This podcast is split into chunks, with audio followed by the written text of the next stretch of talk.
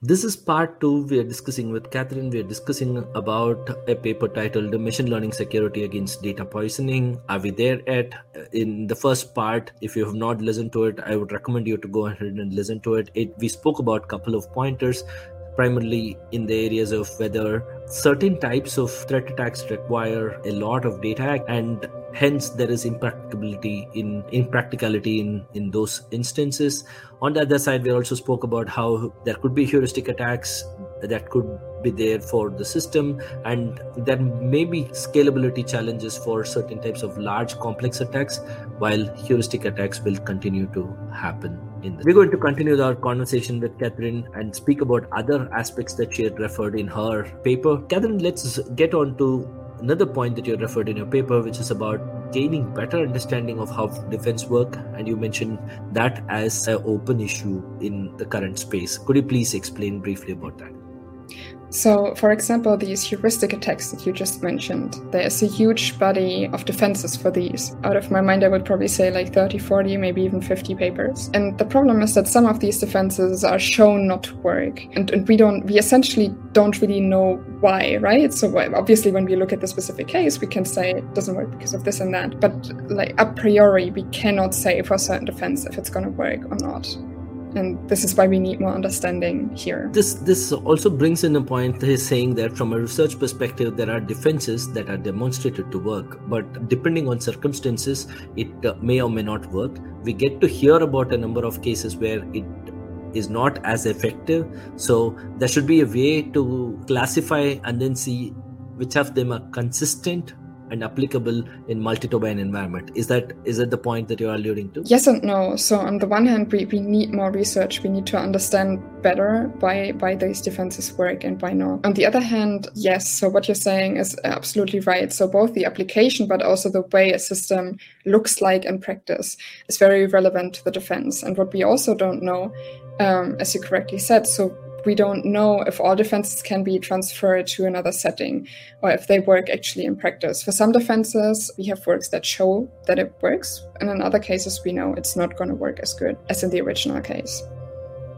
Yeah. Will these, when you're speaking about defense mechanism, will these differ extremely compared to an NLP based system or other type of classification systems as the case may be. Is that is that a difference that you see? Yeah NLP is actually an excellent example like on many different layers actually. Also if you think for example about simply like the attack let's first talk about the attack. So in an image I can just arbitrarily change pixels right? And maybe you don't even see it because it's tiny or because it's a color that fits in well into the background in NLP, when you introduce a word, most people are going to look like, no, no, no, that, that, that one, that one, no. And this is already a huge difference. And then for defenses, that, that's of course also a challenge. Although we, we do know that it's like slightly easier to use defenses in different settings than it is to use attacks for that reason, right? Because the attack might need to insert a word and the defense might just need to detect that there is an additional word there.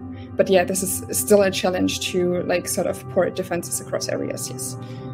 So essentially, we are drilling down to this particular point. Broad level defenses exist; those are already tested. Their applicability, uh, their their consistency may differ depending on circumstances that they are applied. But when when you're looking at um, domain specific, application specific kind of setting, there needs to be kind of a a benchmark for kind of defenses that might work effectively. Is that is that a right way to put that across? Yes, so I would say we actually have two challenges. So the first one is if a defense is out there, we don't know if it works in the first place, right? So this is something we need to assess in a long process of scientific work, say. And the second challenge is, well, does this also work for a different application? And and these two, because naturally, like if you know it is not working, you don't even need to to process further. But yeah, these are the two challenges. Yes yeah so mm, this is very very interesting. So this actually takes me to another factor that i wanted to understand more. When we are speaking about how defenses work it is also we, we spoke in the previous conversation that defenses are relative to uh, the kind of attacks to a certain extent, but there are broad level defenses which are able to defend against a number of attacks, different types of attacks. So I wanted to learn more about adaptive attacks that you're actually mentioning in your paper and the limitations that you see along with that. Yes, so the, the problem we have for defenses is say there's this attack out here, and then I'm trying to defend it. So I'm introducing a defense. And this defense actually targets this specific attack. And what you would need to do to scientifically assess how well the defense works is look at the defense and then tailor an attack for it. So you would be here. And then possibly this fails to work or it still works. One case is really good because we have gained a little bit of knowledge. But the problem is if you if you break it, you can be sure that it doesn't work. But if you don't break it, you still don't know if maybe your attack wasn't good enough or your defense actually works. One possibility to circumvent this actually is to use provable defenses, but this is very difficult. And they generally either don't scale well, like they, they take a lot of time to compute, for example. But in principle, this arms race with adaptive attacks, yeah, this is an open problem, an unresolved problem, not only in poisoning, also for other attacks. Yeah, when, when we're speaking about adaptive attacks, we are also looking at it from a perspective of the maturity of attack over period and also maturity of attack over different environments, right? So it is not uh, in in one single sense. It's a holistic kind of uh, concept where we're saying any attack that is able to sustain existing defense with or without knowledge, or mm-hmm. any attack which is able to consistently exploit uh, exploit uh, defenses across multiple domains. So it's more in terms of depth and in terms of wide impact that it can cause. Okay this is interesting. Are there other points that you think are very very relevant from from a model poisoning perspective which are open issues that you think more researchers pay attention to or spend time in exploring those topics? So let me think a little bit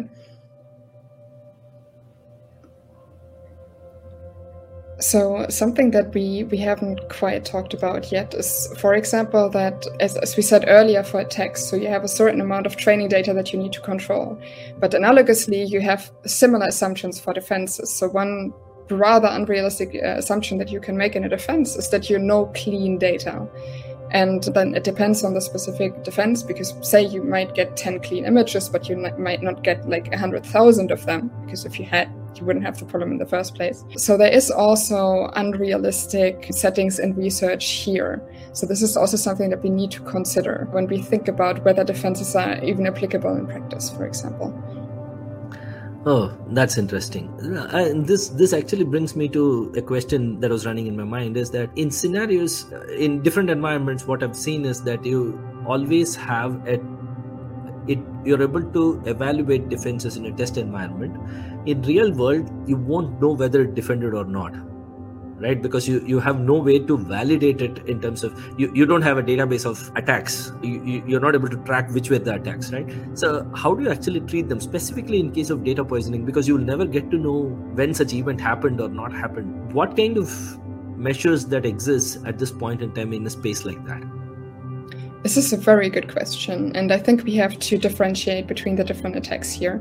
So, for the heuristic ones, we say, like, so I know from research that there's A to Z, say, and something that can give me a good intuition on what might work but again, it's not ground truth knowledge, might be testing everything that we know from research. So this might be a, a, good a good guess, say. For these more complex attacks, which are which we talked about earlier, there I have certain so we know about certain trade-offs, for example. So if I do if I take this and that approach, then I know that an attack of this kind of strength might not work so in that sense, we but it's always just an educated guess. That that is correct because yeah, the problem with, with poisoning is we don't have ground truth we yeah. do we will not have a mechanism for us to measure or say okay these are the list of attacks that the defenses have been able to nullify or neutralize so to say this is yes. this is so interesting to learn from you catherine i think the kind of perspectives that you brought in in this quick conversation is very very exciting and i learned a lot in this process and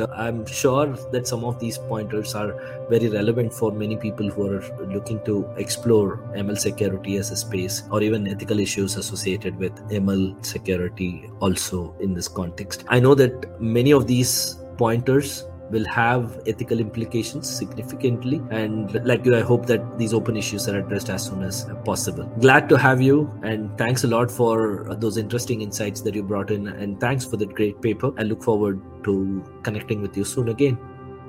Thank you for having me and thank you for those interesting questions. Pleasure is mine. Thank you